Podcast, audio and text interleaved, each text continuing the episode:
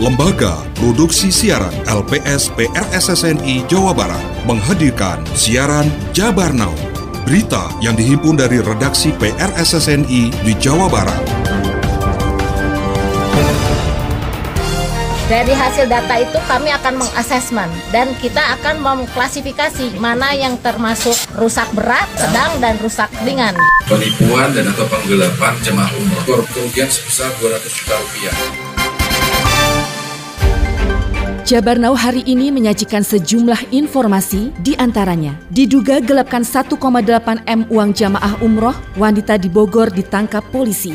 Pasca gempa 4,3 magnitudo sesar Garsela, Pemkap Garut masih lakukan perhitungan penggantian rumah warga yang rusak. Kirap cap gomeh dipadati masyarakat setelah ditiadakan selama dua tahun karena pandemi. Inilah Jabar Now selengkapnya bersama saya Endrias Mediawati.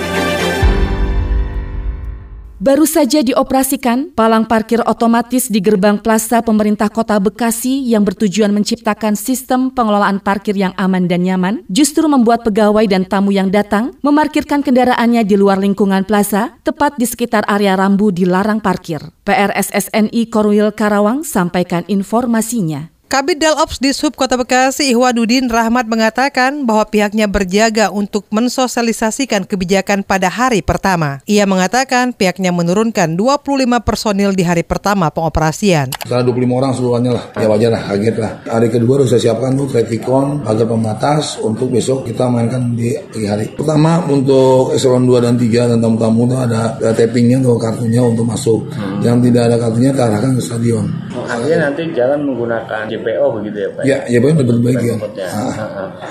Lebih lanjut Ikhwan menyebutkan setiap kebijakan baru pasti akan berdampak pada pelaksanaannya. Dalam siaran resmi pemerintah Kota Bekasi, plat parkir otomatis ini dapat diakses menggunakan kartu akses yang diberikan kepada pejabat eselon 2 dan 3 dan kendaraan plat merah. Sementara tamu khusus atau undangan pemerintah kota masuk difasilitasi petugas Satpol PP. Pemkap Garut telah menyalurkan sejumlah kebutuhan pokok bagi masyarakat korban gempa bumi magnitudo 4,3 aktivitas sesar Garsela di Kecamatan Pasirwangi dan Kecamatan Samarang 1 Februari malam guna penanggulangan awal sebelum datang bantuan lain termasuk perbaikan rumah yang rusak. Selengkapnya bersama PRSSNI Korwil Priangan. Asisten Daerah 2 Bidang Ekonomi dan Pembangunan Sekretariat Daerah Pemkap Garut Teti Sarifeni usai tinjau daerah terdampak gempa di Padawaas Kecamatan Pasirwangi Garut menyatakan, selain koordinasi langsung dengan camat, pihaknya juga telah menyerahkan kebutuhan pangan. Menurut Teti, Pemkap Garut siap menyalurkan kembali karena stok pangan untuk korban bencana alam tersedia cukup banyak. Disebutkan pula, Pemkap bersama pihak terkait juga melakukan asesmen setiap rumah yang dilaporkan rusak di Kecamatan Samarang dan Kecamatan Pasirwangi untuk selanjutnya mengklasifikasi tingkat kerusakan rumah sebelum nanti diberikan bantuan perbaikan dari pemerintah. Kami sudah mendata rumah-rumah yang terdampak dua desa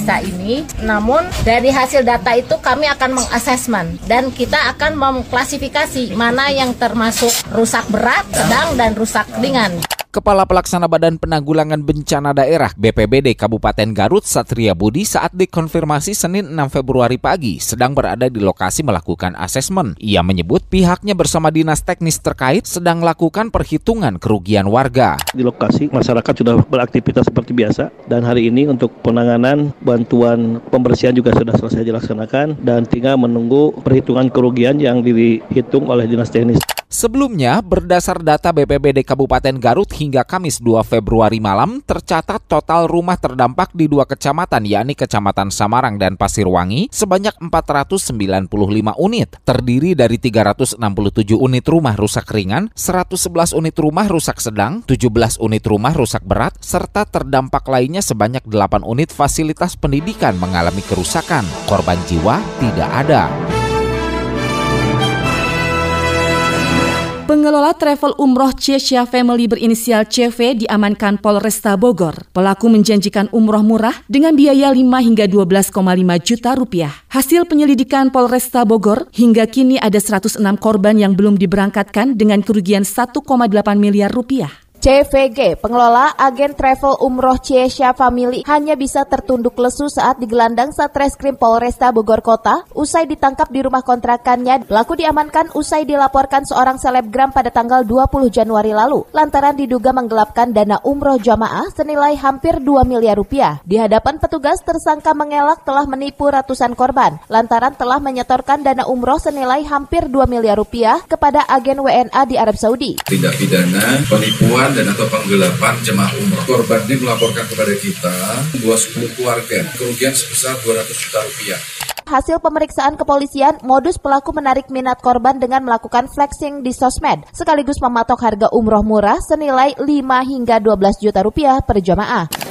Sejak 2020 memberikan janji dapat memberangkatkan umroh dengan biaya murah 106 yang masih belum bisa berhasil diberangkatkan. Total uang yang sudah masuk kurang lebih 1,8 miliar polisi masih terus menelusuri aliran dana biaya umroh ratusan korban tersebut. Sementara jasa travel umroh Cesia Family juga dipastikan bodong alias tidak resmi terdaftar di Kementerian Agama.